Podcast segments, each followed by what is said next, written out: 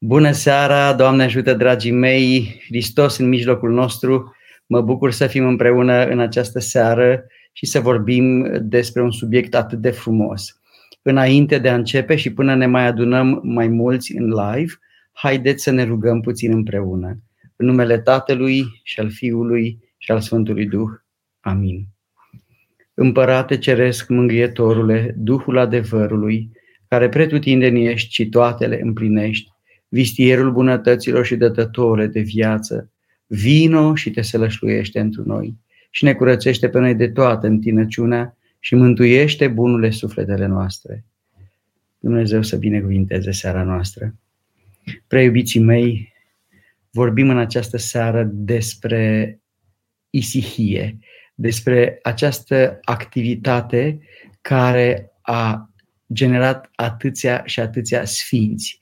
Vorbim în această seară despre felul în care omul răspunde iubirii lui Dumnezeu, despre rugăciunea care ajunge la, sau despre felul în care rugăciunea poate să ajungă acolo unde, din păcate, nu mai ajunge în vremurile noastre, și anume la a acoperi întreg universul vieții omului.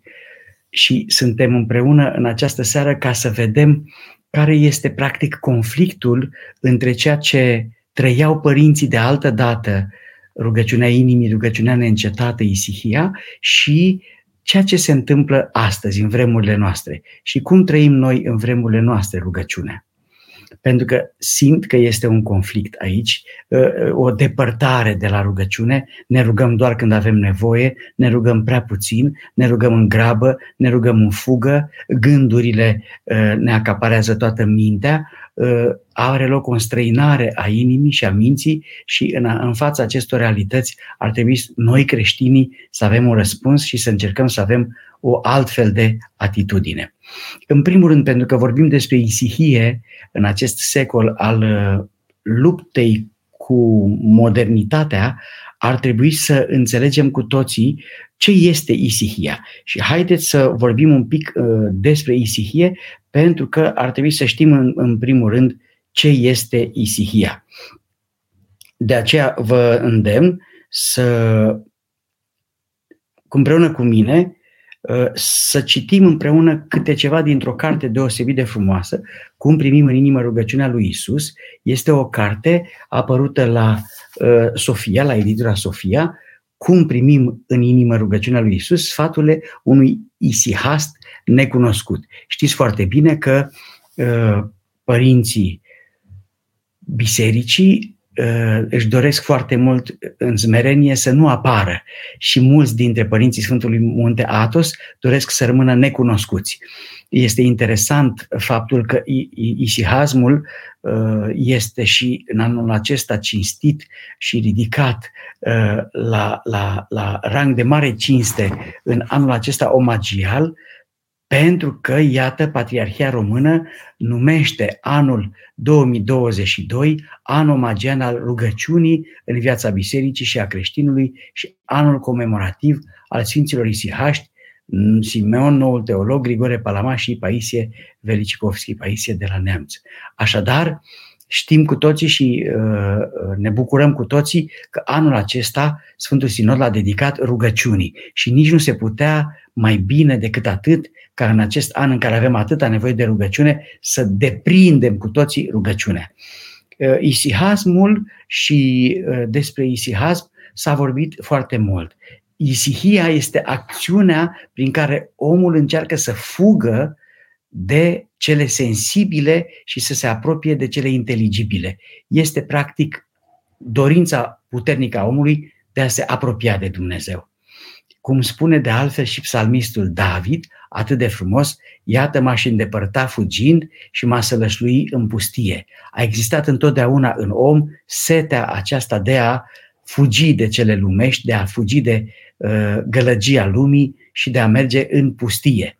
Este foarte, foarte greu și uh, aproape imposibil uneori să scapi de primejdea păcatului când ești în mijlocul lumii.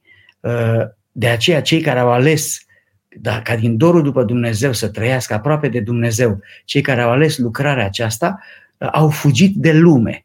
Și există aici un isihazm sinaitic în care fiecare isihast trăia departe de ceilalți frați și știm cu toții din patericul sinaitic și din viețile sfinților cât de, de frumoasă era viața monahilor sinaitici din Sfântul Munte Sinai.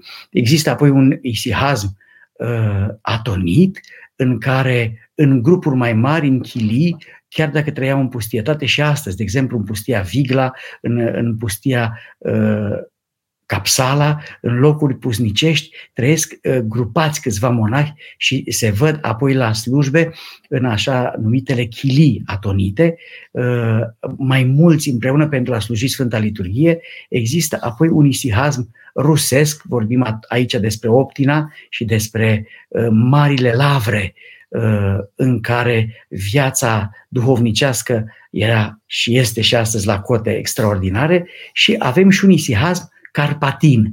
Isihazmul carpatin uh, este al părinților înduhovniciți care au ales să trăiască viață aleasă, viață pusnicească, viață departe de lume și uh, o parte dintre acești isihaști extraordinari care au trăit rugăciunea lui Isus autentic, apoi au devenit și mari duhovnici, cum este Părintele Cleopa sau Părintele Paisiolaru și alți mari duhovnici care au trăit întâi departe de lume și apoi au ales să propovăduiască cuvântul lui Dumnezeu lumii.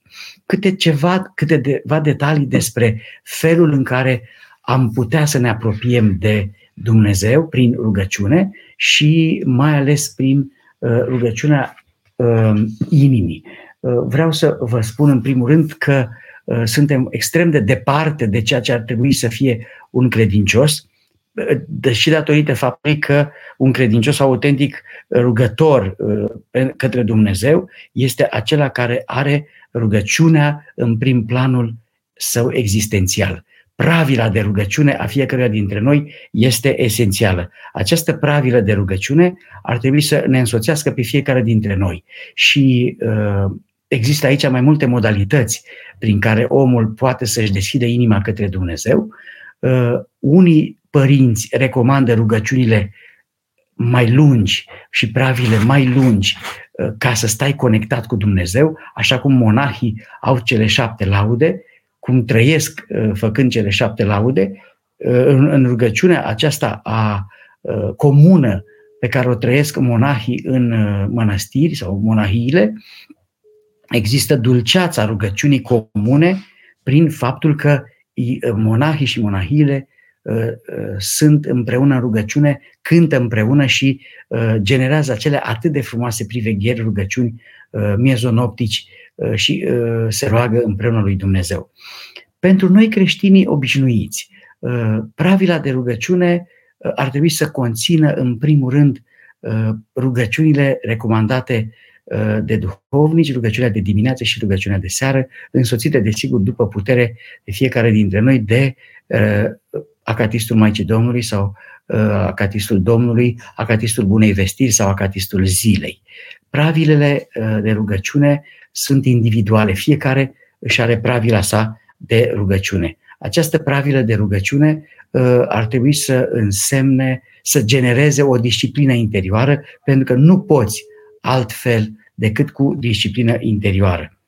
Uh, rugăciunea te disciplinează, rugăciunea te așează în fața lui Dumnezeu și uh, pentru ca să înțelegem mai multe taine despre rugăciune, am selectat, v-am selectat câteva citate din această carte extraordinară, cum primim în inimă rugăciunea lui Isus.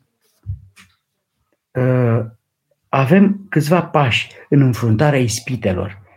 Uh, un pas important este încredințarea gândurilor unui duhovnic iscusit. E foarte important să avem o relație strânsă și puternică cu un duhovnic, pentru ca prin această legătură strânsă și puternică cu duhovnicul să uh, căpătăm experiențe în acest meșteșug duhovnicesc al mântuirii. Uh, spunându-i duhovnicului uh, gândurile tale, stările tale, uh, vei reuși să obții prin aceasta experiența duhovnicească a duhovnicului tău și asta îți va da foarte multă putere. Uh, vreau să știți că atunci când alegi să te rogi mai mult, uh, alegi să te așezi uh, în locul cel bun în lupta duhovnicească. Demonii, cei care pândesc foarte iscusit să acapareze mintea și gândurile omului, demonii sunt aceia care trebuie să alungați. Este foarte important de știut că rugăciunea pleacă întotdeauna din minte și este obligatoriu să se ducă în inimă. Pentru ca să plece din minte, mintea ar trebui să fie curată. Este extrem de important acest lucru. Gândul pătimaș este acela care depărtează foarte mult uh, omul de rugăciune. Gândul pătimaș în teologia ortodoxă nu este un simplu gând urât, așa cum probabil unul dintre noi crede în mod pripit, ci este o treabă mai complexă mai profundă și mai grea, cu mai multe implicații. Gândul păcătos se insinuează în existența noastră lu, lu, luându-ne captivi, asemenea unei caracatițe care ne încolăcește cu brațele și cu ventuzele ei. Este una din săgețile cele mai otrăvitoare pe care vrășmașul o ia în tolba sa și o trage asupra celui ce este în rugăciune. Așadar, gândul pătimaș este cel care te robește și ți ia toată mintea și te duce într-o altă direcție decât în direcția potrivită și în, în libertate. De fiecare dată când încuvințăm atacurile asupra minții noastre din puterea celui rău prin mijlocirea gândurilor nesupravegheate, este pusă la cale o întreagă uneltire satanică prin gând, asemenea unui scenariu. Se creează, ă, creăm noi în mintea noastră permanent scenarii. Gândul întunecat este o punere în scenă cu mai multe acte și personaje diferite a ceea ce diavolul vrea să îți ofere prin gândurile rele. În momentul în care tu le primești, ele devin ale tale și atunci îți va fi foarte greu să te lupți cu ele. De aceea, prima recomandare legată de rugăciune este că ar trebui să ai mintea limpede. Și ca să ai mintea limpede, este obligatoriu să nu lași gândurile rele să te uh, acapareze.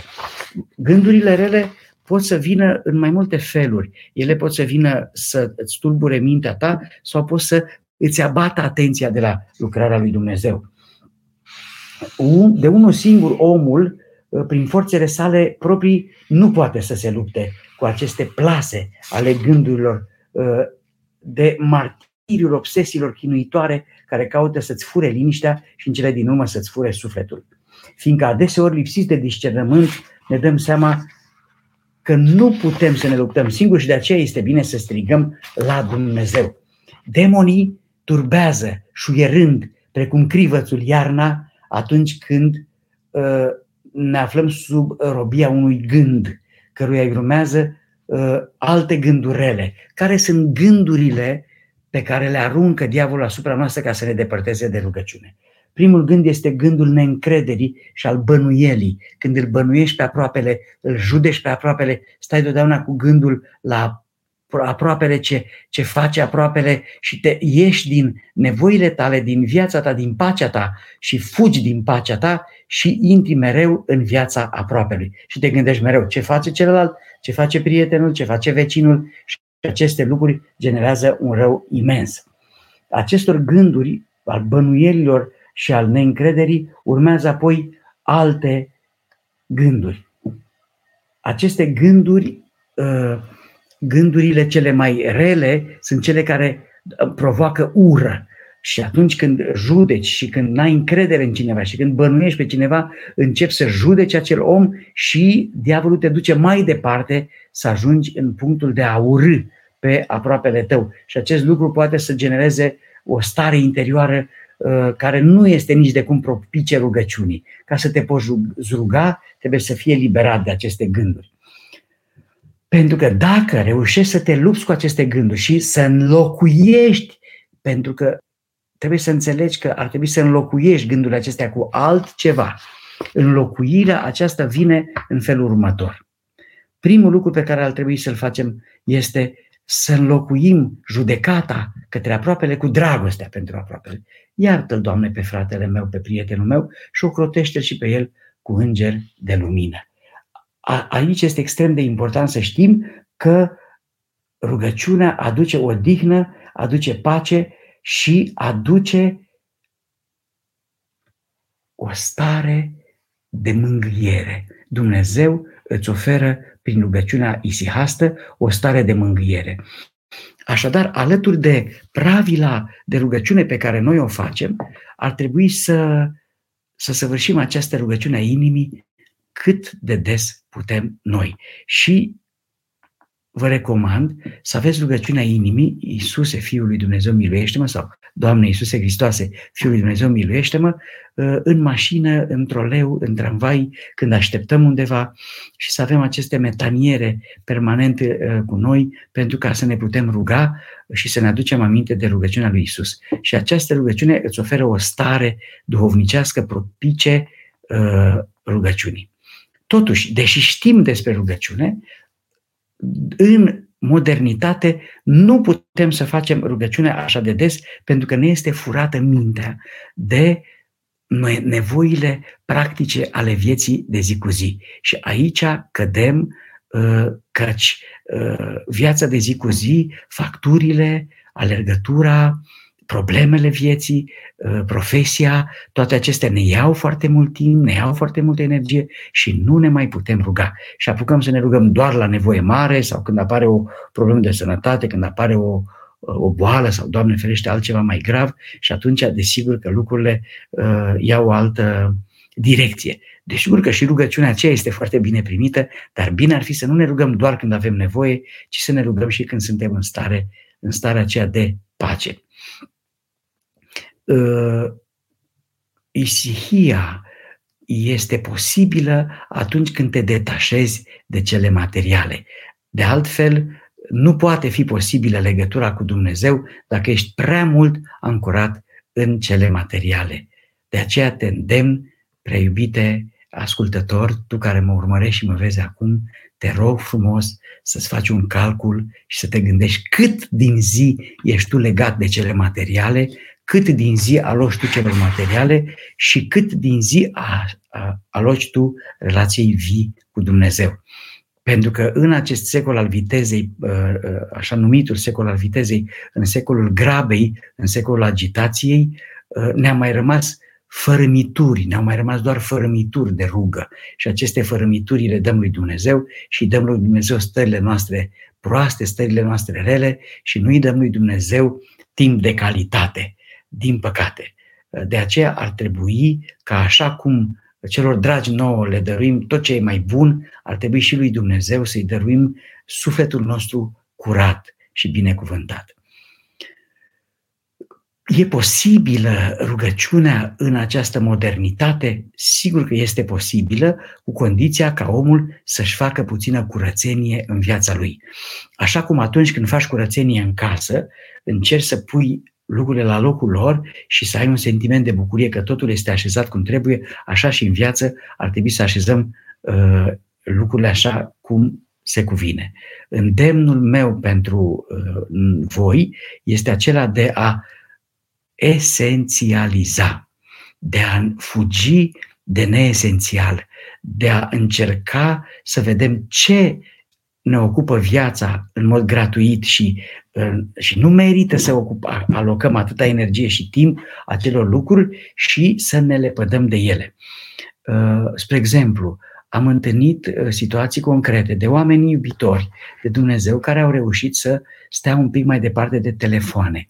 Telefoanele ne pot acapara viața în așa fel încât, deși noi zicem sau spunem că uh, suntem credincioși lui Dumnezeu, uh, uneori suntem prea dependenți de tehnologie și alocăm mai mult timp decât trebuie uh, știrilor, dorințe de a ne informa, dorințe de a ne relaxa și punem rugăciunea pe ultimul loc. Într-o discuție a mea recentă cu părintele Nicolae Dima, colegul meu, cel care a fost la Iași director la Radio Trinitas uh, mulți ani atunci când părintele Patriarh Daniel era la Iași mitropolit, Părintele Nicolae Dima spunea uh, că bine ar fi să împărțim timpul uh, între rugăciune, citit uh, și telefon sau laptop în trei părți egale. Adică atât cât stai pe calculator, atât să citești. Atât cât citești, atât să te rogi. să împarți în mod onest timpii aceștia în așa fel încât să-i dai lui Dumnezeu ceea ce a lui Dumnezeu și comuniunii cu Dumnezeu ceea ce se cuvine cu adevărat lui Dumnezeu. Așadar, rugămintea mea către voi este încercați să esențializați, încercați să scoateți lucrurile neesențiale din viața voastră ca să vă puteți elibera mintea. Și dacă totuși nu puteți să vă eliberați mintea, isihia este și ea posibilă ca strigăt. Doamne, nu mai pot. Doamne, mi-e greu. Doamne, ocrutește-mă. Doamne, ajută-mă. Doamne, miluiește-mă. Dacă vei face aceste lucruri, îți va fi mai ușor. Dacă vei începe să înțelegi cum în inima ta se sălășluiește Dumnezeu uh, când strigi, o vei striga mai des. Așadar, dacă nu poți să te rogi liniștit, strigă la Dumnezeu și pune tu înaintea lui Dumnezeu necazul tău. Doamne, mi-e greu. Doamne, nu mai pot. Doamne, sunt acuzat pe nedrept. Doamne, sunt trist. Doamne, sunt nedreptățit sau nedreptățită. Doamne, ajută-mă Tu, Doamne, vină Tu, Doamne, în inima mea și fă Tu ce vrei, Doamne, cu mine.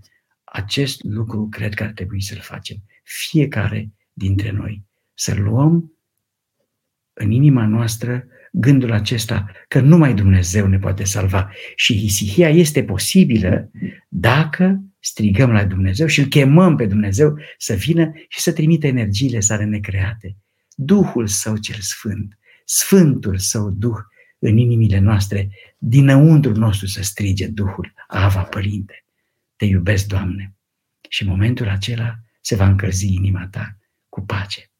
Închei cuvântul meu spunându-vă că da, este posibilă isihia în aceste vremuri urâte și grele, este posibilă dacă ne eliberăm mintea de cele lumești și dacă nu putem să ne eliberăm mintea și dacă ne e foarte greu, atunci să strigăm la Dumnezeu cu toată inima noastră și Dumnezeu va asculta rugăciunea noastră și va trimite mângâiere sufletelor noastre.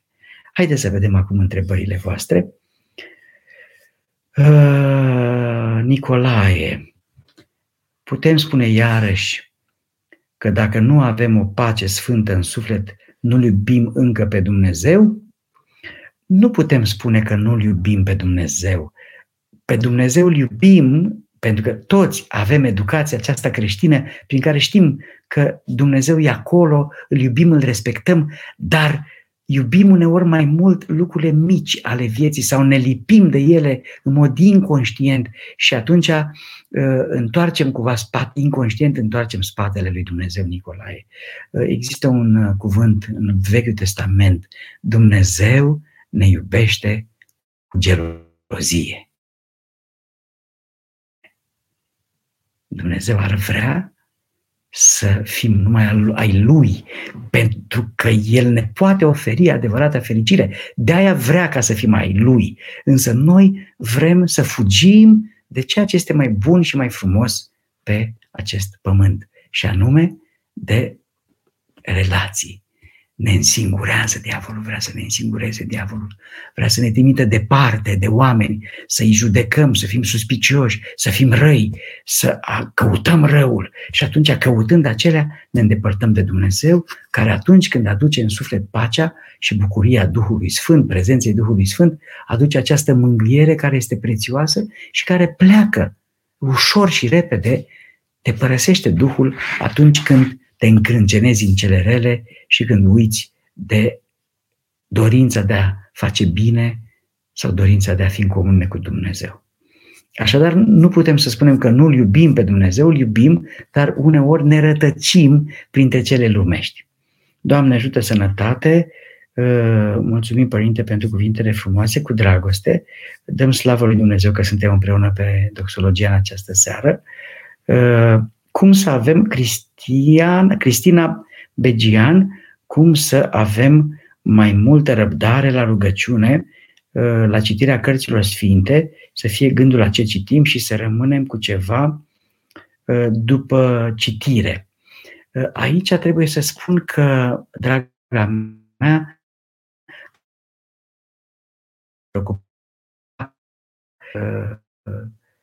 puternică, să fie puternică, adică să nu, să, să nu acceptăm, să nu citim într-o zi sau să nu ne rugăm într-o zi. Așa cum respirăm, așa ar trebui să ne dorim să citim și să ne rugăm. Rugăciunea și, și cititul sunt activități absolut obligatorii pentru o sănătate a sufletului cât de mare ar fi viteza cu care vrea societatea să ne, să, să ne trimită spre, spre, spre lucrurile deșarte, cu atât mai mare ar trebui să fie atenția noastră și să refuzăm uneori, să refuzăm uh, mai degrabă, uh, să refuzăm propunerile uh, pe care ni le face lumea modernă, pentru că nu ne poate influența nimeni dar vrem. Noi acceptăm anumite lucruri. De aceea, când avem mintea în altă parte, putem să cădem foarte ușor. Dar dacă atunci când ne rugăm, ne concentrăm exact pe textul rugăciunii și atunci când, ne citi, când citim, ne, ne consultăm cu uh, uh, cei dragi ai noștri, subliniem cartea, vorbim și altora despre ce am citit noi, atunci Dumnezeu va trimite har. Dar vreau să știi că este foarte important ca să ai capacitatea să rămâi cu ceva din ceea ce citești, trebuie să te conectezi foarte mult cu Sfânta Liturghie, Cristina. Pentru că în Sfânta Liturghie căpătăm darurile lui Dumnezeu.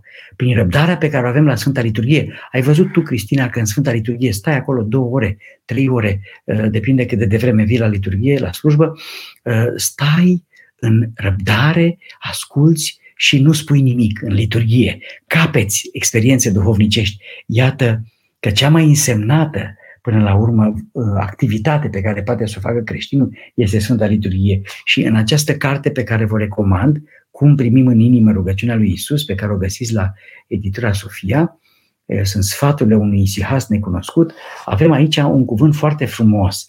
Pe cea mai însemnată lucrare pe care o săvârși, pe care o poate săvârși credinciosul pe pământ, este Dumnezească liturghie. Ea se săvârșește pentru a lua creștinii parte la taina Dumnezeieștii Euharistii, împărtășindu-ne și astfel ne îndumnezeim.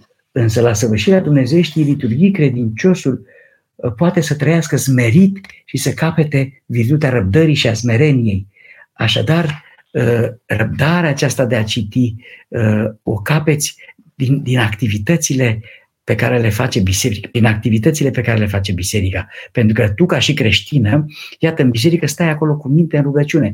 Este un exercițiu pe care îl faci. Nicăieri altundeva nu stai atât de cu minte și de smerită ca în rugăciune sau când vii la Sfântul Maslu sau la o priveghere. Așadar, participarea la slujbele bisericii întărește uh, virtuțile creștinului. Cum să fim ca păsările cerului și ca crinii câmpului, să nu avem prea mare grijă pentru ziua de mâine?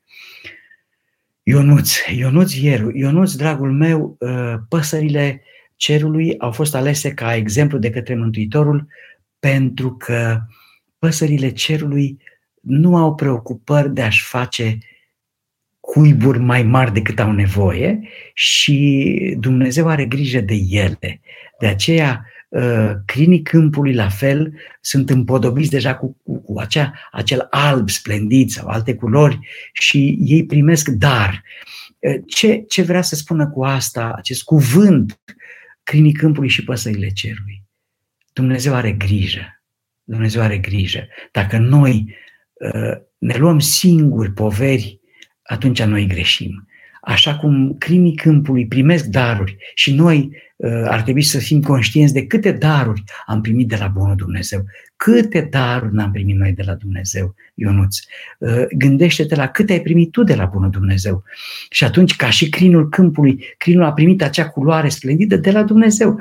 Tot ceea ce am primit noi, toate cele cinci simțuri, sufletul nostru, dorința de a avea sete după El, uh, sunt darurile tot ale lui Dumnezeu. De aceea, aceste Uh, exemple ne ajută să ne detașăm un pic de ceea ce ne dezumanizează, de răutate, de viclenie și de alipirea de cele lumești. Îți doresc să ai puterea să devii uh, detașat de cele lumești, dragă Ionuț. Maria, Chirița Maria, să Părinte, rugați-vă pentru noi să scăpăm de stres și de bolile care nu se mai termină. Uh, stresul vine și din depărtarea noastră de Dumnezeu. când ne focusăm prea mult pe cele ale lumii și uităm de Dumnezeu. Dacă stăm permanent cu gândul la Dumnezeu, căpătăm bucuria prezenței lui Dumnezeu în inima noastră. Și atunci ar fi atât de important, Maria, să înțelegi că e bine să pui la picioarele crucii lui Isus stresul tău. Prin rugăciune și prin înțelepciunea de a identifica oameni care să, ne aj- să te ajute, uh, draga mea roagă-te mai mult lui Dumnezeu să primești ajutor de la oamenii care pot să o facă. Pentru că Dumnezeu, de multe ori, lucrează prin oameni. Uh, mai departe, ce întrebări mai avem? Mariana, ne mulțumește frumos. Uh, Silvia Maria, părinte, e bine să nu punem copiii la rugăciune, adică să, să nu punem copiii sau să le formăm rugăciune, Uh, să, să le formăm rutina în rugăciune? O, Maria, ba, din contră, e bine să le formăm această rutină de rugăciune, dar aceasta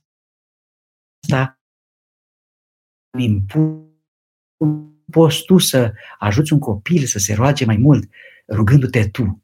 Adică, uh, mi-aduc aminte de ani când Matei era mai mic și noi, uh, eu și Doina, spuneam, la rugăciune și ne așezam împreună la rugăciune și Matei Mititer venea și el așa printre noi și se așeza. Acum Matei se roagă în camera lui, noi în camera noastră. Dar ideea este că uh, poți să formezi, Maria, rutina rugăciunii rugându-te tu și această isihie, și anume legătura ta cu Dumnezeu, conexiunea ta cu Dumnezeu, gândul tău la Dumnezeu, te rupe de cele obișnuite ale lumii și copilul te vede atent acolo în rugăciune și vine și el și se roagă. Deci invită copilul să se roage cu tine și spui, uite, draga mea, uite, eu citesc un contac, tu citești un icos și îndemn copilul la rugăciune și generezi această rutină a rugăciunii pentru că Uh, pravila de rugăciune ar trebui să nu lipsească niciunui creștin. Și atunci pravila naște această rutină a rugăciunii, prezența în rugăciune. Dar, ca să nu există plictiseală, există,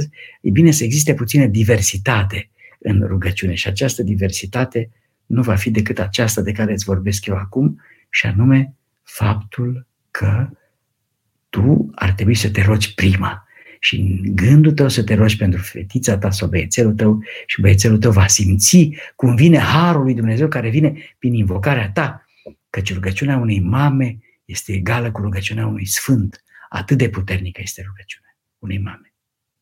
E bine să știi asta.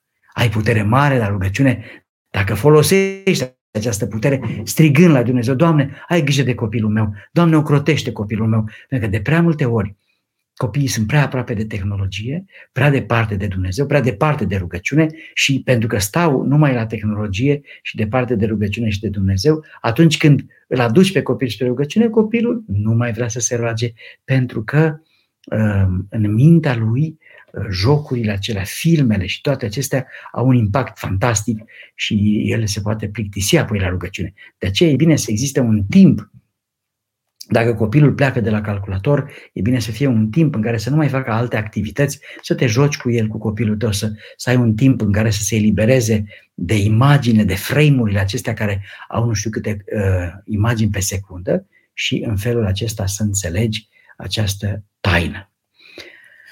Mai departe, mm, Simeon Stelian, aș vrea să vă întreb, părinte, cât timp se bea aghiazmă de la bobotează? Aghiazma de la bobotează se bea 8 zile, cu ajunul bobotezei 9 zile. Deci până pe 14 uh, se bea aghiazmă, adică până mâine, uh, bem aghiazmă mare și apoi ne-a mai rămas, desigur, aghiazmă mare și bem aghiazmă mare în posturi. De exemplu, vinerea, dacă ți post, bei aghiazmă mare. Ceri duhovnicului binecuvântare pentru asta și uh, bei aghiazmă mare. Ar fi bine să deprinzi acest obicei, să iei aghiazmă mare în posturi. În rest, la nevoie, la boală, să iei aghiazmă mare și să o păstrezi în casă la loc sfânt. Alina Ioniță. Părinte, cum pot să uh, însuflețesc insufle, cum pot să insufle părinții în sufletul copiilor dorința de rugăciune în vremurile acestea în care sunt foarte atrași de online. Uh, dragă Alina, online-ul are și el în el componenta aceasta, rugăciune. Așadar, ă, pe un copil, poți să-l atragi și prin online. Dacă copilul este foarte atras de online, poți să pui pe YouTube un paraclis al Maicii Domnului și o rugăciune cântată. Dacă pui uh, o rugăciune cântată, dacă pui, uite, este uh, Maria Coman cântă așa de frumos, Psalmul 50, împreună cu un alt frate de-al meu drag din protopsalt al Catedralei Patriarhale uh, și au scos un clip foarte frumos cu Psalmul 50. Și îl pui acolo în bucătărie și asculți Psalmul 50, cântat așa de frumos. E imposibil ca și copilului tău să nu-i placă asta. Uh, e, e bine să pui rugăciunea Uh, pe ecran, și anume uh, slujbe, rugăciuni, paraclise, acatiste, cântate frumos, ca să fie o atracție pentru copil, să-l atragi pe copil. Există clipuri foarte frumoase, editate de Doxologia, de Trinitas, uh, de aceste portaluri extraordinare care fac o muncă foarte frumoasă de a face mai accesibil și mai plăcut cuvântul lui Dumnezeu și prin imagine, prin video.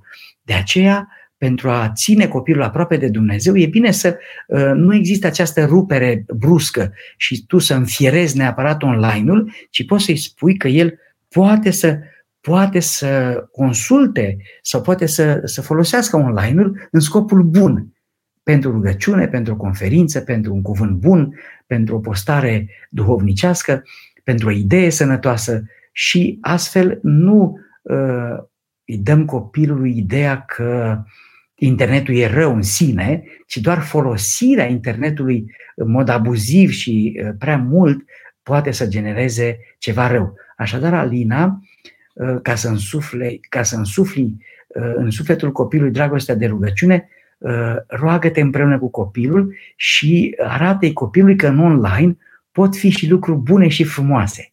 Asta este foarte important. Mihaela, Părinte, timpul meu de realitate îl dau serviciului, lucrez de la 8 uh, la 4, când vin acasă sunt obosită. Rugăciunea este împrăștiată și fără căldură. Ce să fac? Păi dacă vii de la serviciu, bine ar fi întâi să te odihnești puțin, Mihaela, să te relaxezi puțin. Și după ce te odihnești puțin uh, și sigur ai alte activități casnice, uh, ar trebui să-ți spun că în mod viclean așa, gândul se duce către dorința de a sta la televizor. Bine ar fi să nu intrăm la televizor până când nu ne rugăm. Dacă închidem device-urile din casă, dacă închidem ceea ce avem în casă, pentru că numai, numai un spot publicitar, de exemplu, poate să te tulbure imediat și să te risipească. Dar dacă tu la ora 19, că dacă ai venit la ora 16 deja de la serviciu, deja te poți odihni două ore, o oră, două, mănânci și apoi Uh, la ora 7 sau la ora 8, adică la 19, la 20, uh, închizi uh, tot ceea ce te poate tulbura, aprinzi lumânarea, aprinzi candela și faci rugăciunea cu dragoste, concentrându-te pe text. Și atunci se duce oboseala dacă tu încerci să te concentrezi pe, pe text și începi să, încerci să te bucuri de prezența lui Dumnezeu în inima ta prin simțire, Mihaela. Simte prezența lui Dumnezeu. Dacă totuși te duci brusc la rugăciune și simți că uh, e rece rugăciunea ta, eu cred că ar fi bine să te ridici de la rugăciune, să stai puțin pe marginea patului și să faci puțin rugăciunea inimii. Să stai așa puțin și să spui încet și calm Doamne Iisuse Hristoase, Fiul lui Dumnezeu, miluiește-mă pe mine păcătoasă. Spune de 50 de ori asta. Doamne Iisuse Hristoase, Fiul lui Dumnezeu, miluiește-mă pe mine păcătoasă. Să vezi ce bine te vei simți, să vezi ce pace vei simți. Apoi, acest lucru te liniștește. Și după aceea te așezi la rugăciune. Deci rugăciunea inimii uh, îți dă o putere extraordinară și vei putea apoi să te rogi și altfel. Așadar, Mihaela, nu da Uh, să zic așa, timpul tău prețios, uh, rugăciunii, rugăciunii fără simțire. Încearcă să, să, să, să te lupți tu puțin cu tine să simți. Dacă simți că ai fugit cu gândul în altă parte, oprește-te, stai gândurile, lasă-mă în pace gândurile, nu te primesc, eu acum vorbesc cu Dumnezeu. Și concentrându-te mai mult, vei putea să-i dai lui Dumnezeu din timpul tău uh, și Dumnezeu să-ți dea ție înapoi o căldură pe care o vei simți în inima ta. Însă, îți mai dau un sfat, Mihaela, Bunicul meu mi-a spus, și dacă totuși uneori parcă totuși nu simți, rămâi așa ca efort acolo și rămâi în rugăciune chiar dacă simți că totuși îți e greu și Dumnezeu va vedea efortul tău și va trimite har. Uh, adică dacă ai cumva constanță, să fii constantă, uh, Dumnezeu va trimite har. Uh, Cordelia Diana, Diana, ce să fac cu gândurile de hulă? Gândurile de hulă, dragă Diana, nu sunt de la tine. Gândurile de hulă sunt de la cel rău, Diana. Cel rău îți aruncă în minte noroiul gândurilor de hulă. Nu te teme, Diana dragă, tu n-ai putea să gândești așa. Diavolul îți aruncă noroi în mintea ta și din cauza acestui noroi, iată, trăiești uh, o dramă, o dramă îngrozitoare.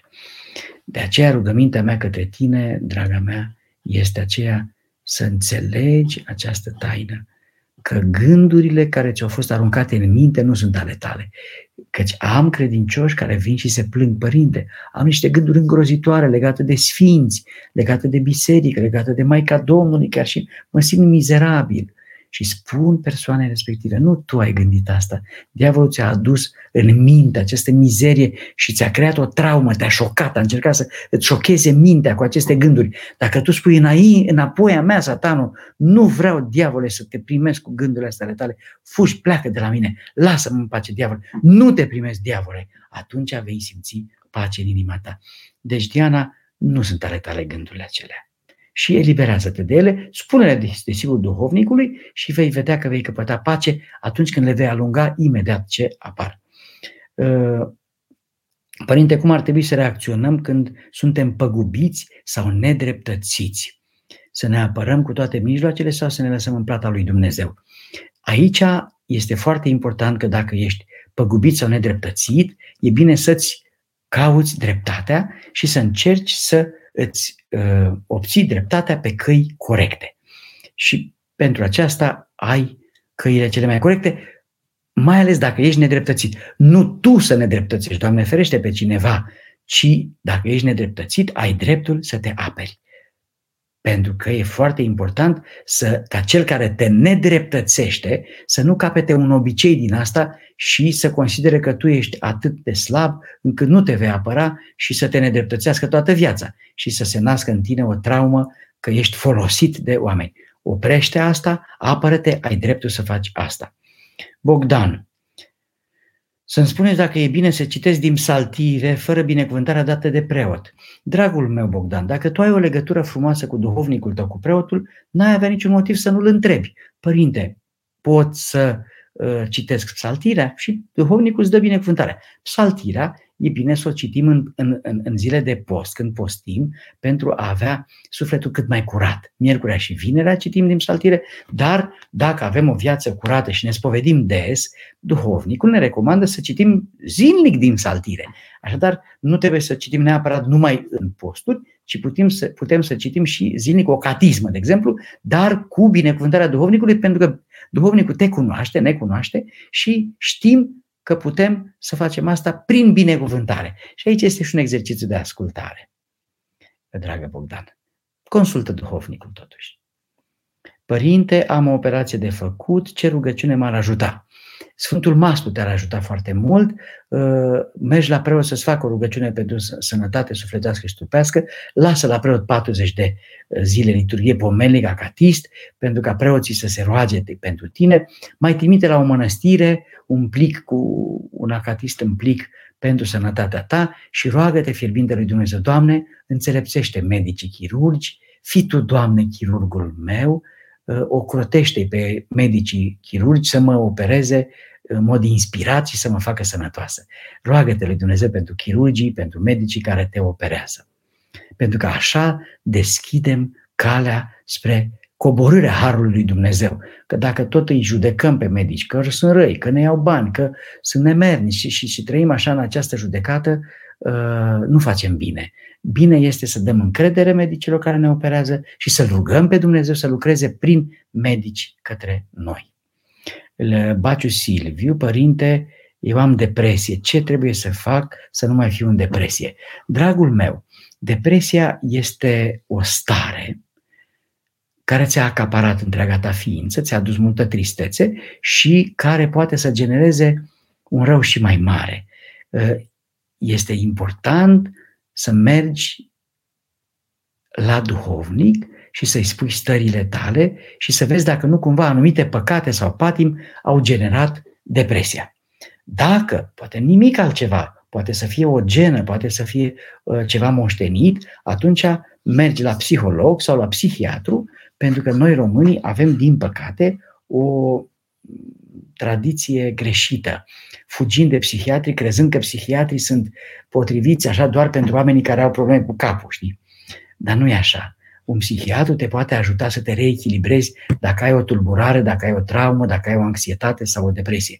Un psihiatru, un, un psiholog uh, poate să-ți facă bine, dar întâi mergi la duhovnic. Deci combinația aceasta între duhovnic și psiholog e foarte bună în măsura în care psihologul este un om cu valori creștini ortodoxe și care te poate povățui să găsească mecanisme Uh, și sfaturi ca să scapi de depresie.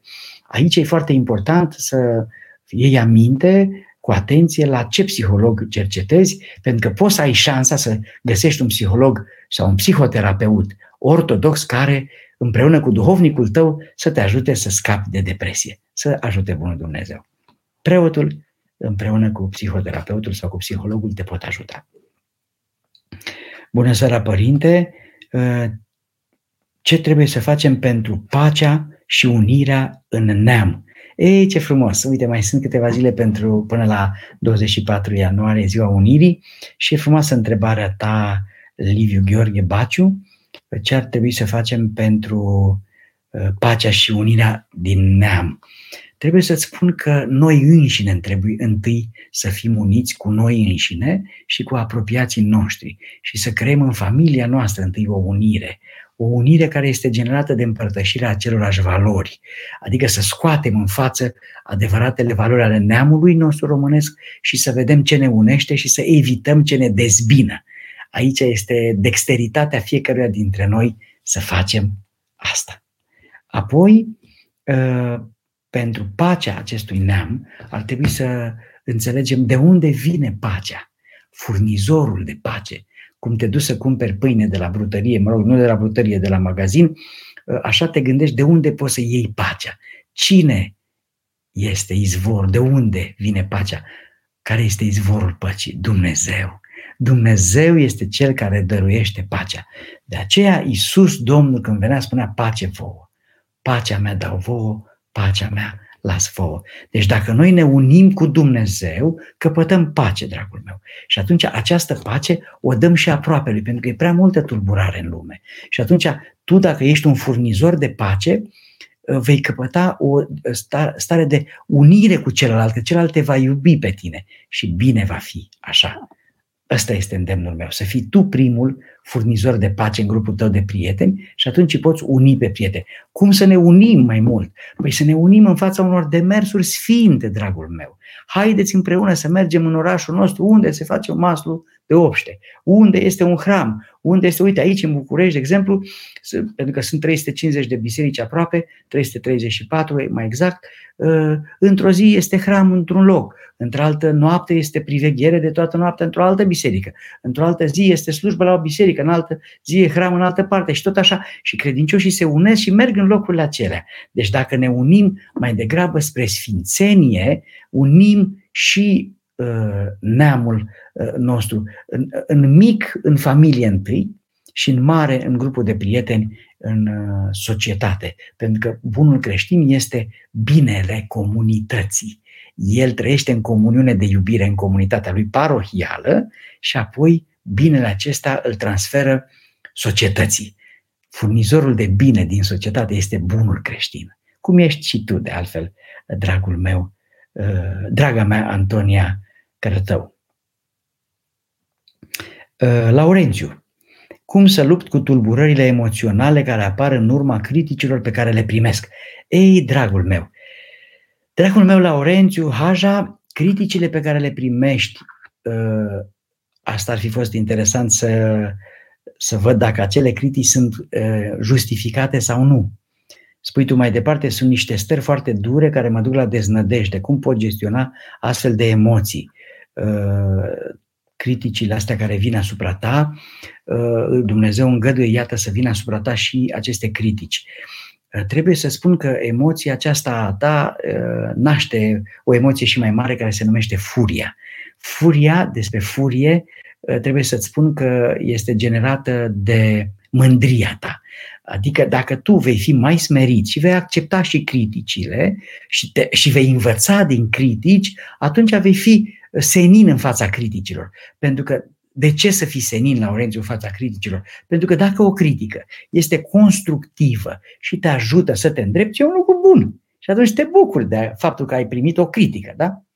Dacă acea critică este total falsă, este neavenită și nu are uh, susținere în realitate, atunci nu are nicio legătură cu tine și la fel n-ar trebui să te tulburi. Deci dacă o critică atunci când vine e reală, îndreaptă ceva la viața ta și atunci primești bucurie și dacă acea critică nu e reală, are o problemă cel care emite critică și tu zici, uite mă sărmanul, mă critică deși nu e așa. Iartă-l, Doamne, și ajută-l, Doamne. Deci n-ai avea motive reale să te tulburi dacă vei primi critica în felul acesta cu smerenie. Smerenia este aceea care ar trebui să umple sufletul tău de bucuria prezenței lui Dumnezeu, pentru că Dumnezeu smerit este și tu, dacă ai căpătat smerenia aceasta a lui Dumnezeu, vei uh, privi critica mai relaxat puțin și să nu iei așa în greu, în piept, știi?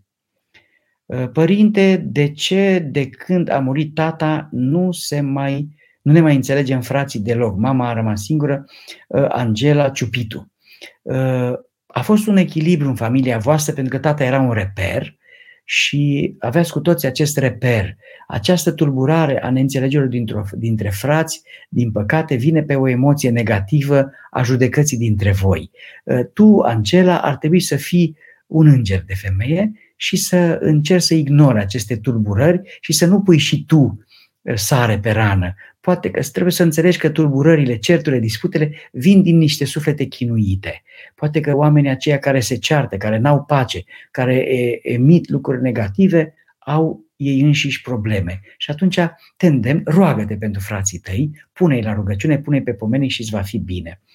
Uh, trec cu greu, părinte, peste trecerea mamei, se împlinesc 9 luni și o visez în continuu, ce să fac, cum să depășesc durerea. Elena Eremia. Draga tati, durerea aceasta care a venit la tine din pierderea mamei, nu e pe placul mamei. Adică mama te-ar vrea fericită, te-ar vrea împlinită. De aceea ar fi bine să înțelegi că sufletul mamei a părăsit acest trup și a mers sus la Dumnezeu și uh, să nu privești această pierdere uh, așa dramatic, pentru că bunul creștin nu dramatizează și nu este disperat știind că, sigur tu știi bine că mama ta a fost un bun, s-a spovedit, s-a împărtășit, are perspectiva prezenței în împărăția lui Dumnezeu.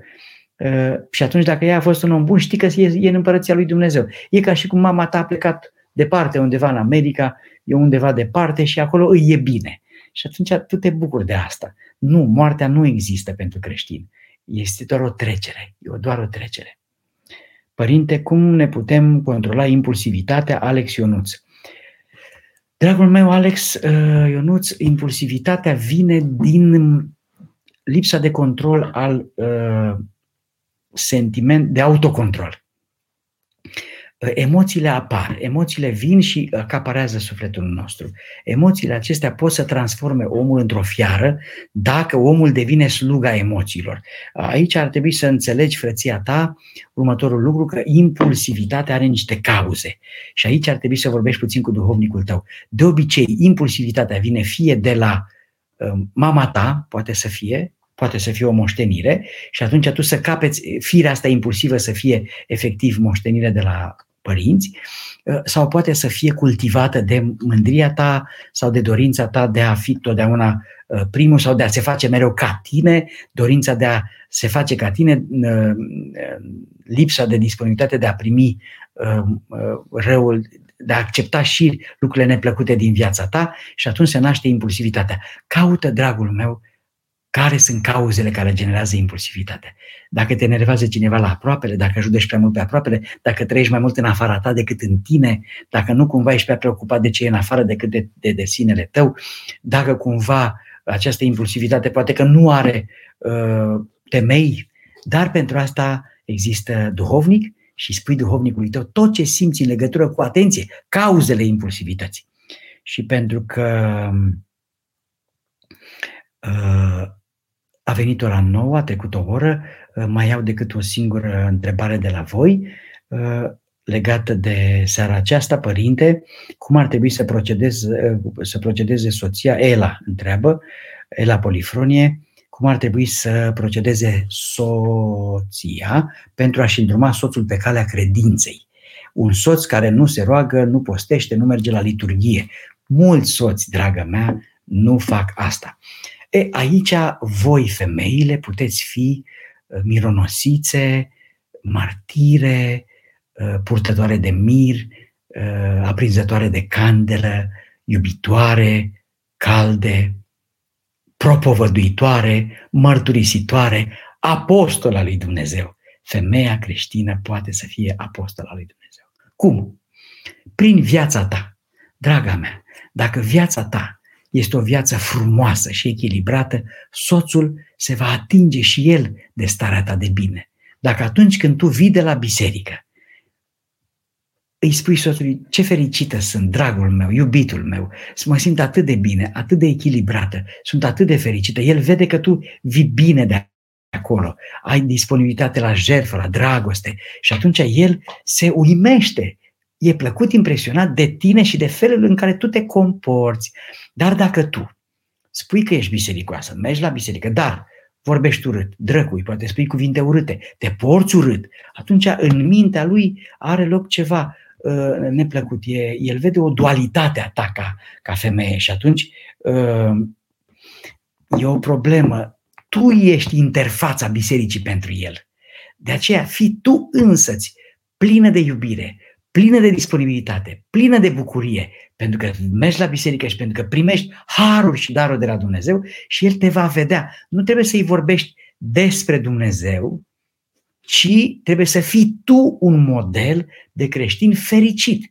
Și atunci El va vedea că ești echilibrată și va vrea și El unde ești tu. Că atunci când nu știu dacă ți se întâmplă și ție, de exemplu, dacă eu primesc un filmuleț frumos sau un material frumos, vreau să-l dau și unui prieten, șeruiesc, da? E, a, așa și femeia creștină ar trebui să șeruiască, să dăruiască tuturor celor din zona existențială, uh, rudenii, prieteni, Uh, cât un cuvânt din, din predică, cât ceva din, din Evanghelie. Uite ce am ascultat eu astăzi despre uh, uh, mânie, despre mândrie, despre fapte bune, despre lucruri frumoase. Tu prezinți biserica soțului tău.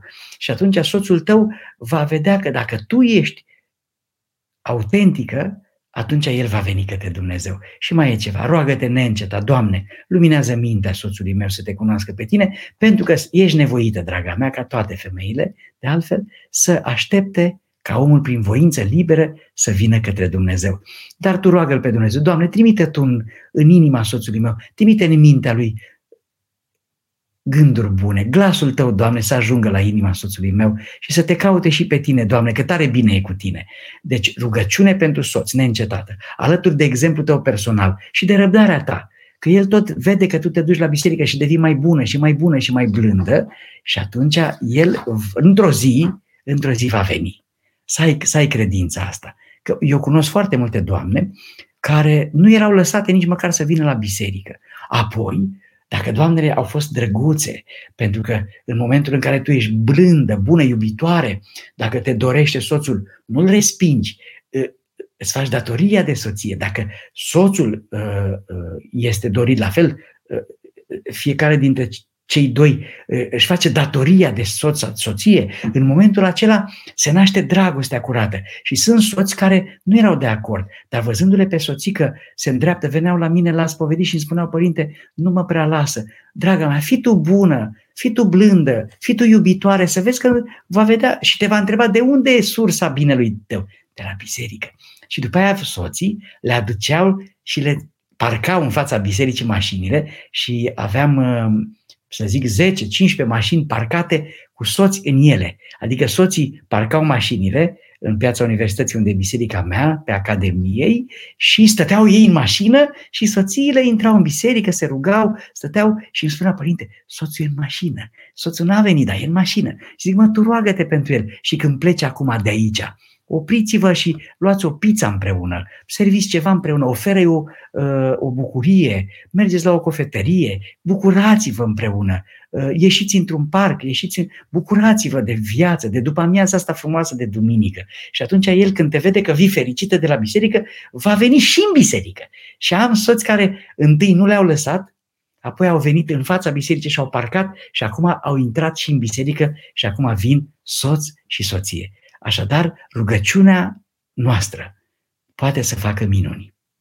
Isihia este posibilă în viața omului dacă omul se detașează puțin de cele materiale, se unește cu Dumnezeu în rugăciunea inimii, în rugăciunea neîncetată, care poate fi făcută și în secolul vitezei, în toate condițiile. În tren, în mașină, în tramvai, înălțarea inimii la Dumnezeu ca stare de beatitudine. Și dacă nu poți să faci asta, atunci strigă la Dumnezeu ca un strigă de durere. Doamne, nu mai pot. Doamne, mi-e greu. Doamne, apără-mă. Doamne, păzește-mă. Doamne, fii cu mine, Doamne. Strigă la Dumnezeu cu lacrimi și Dumnezeu va veni în sufletul tău.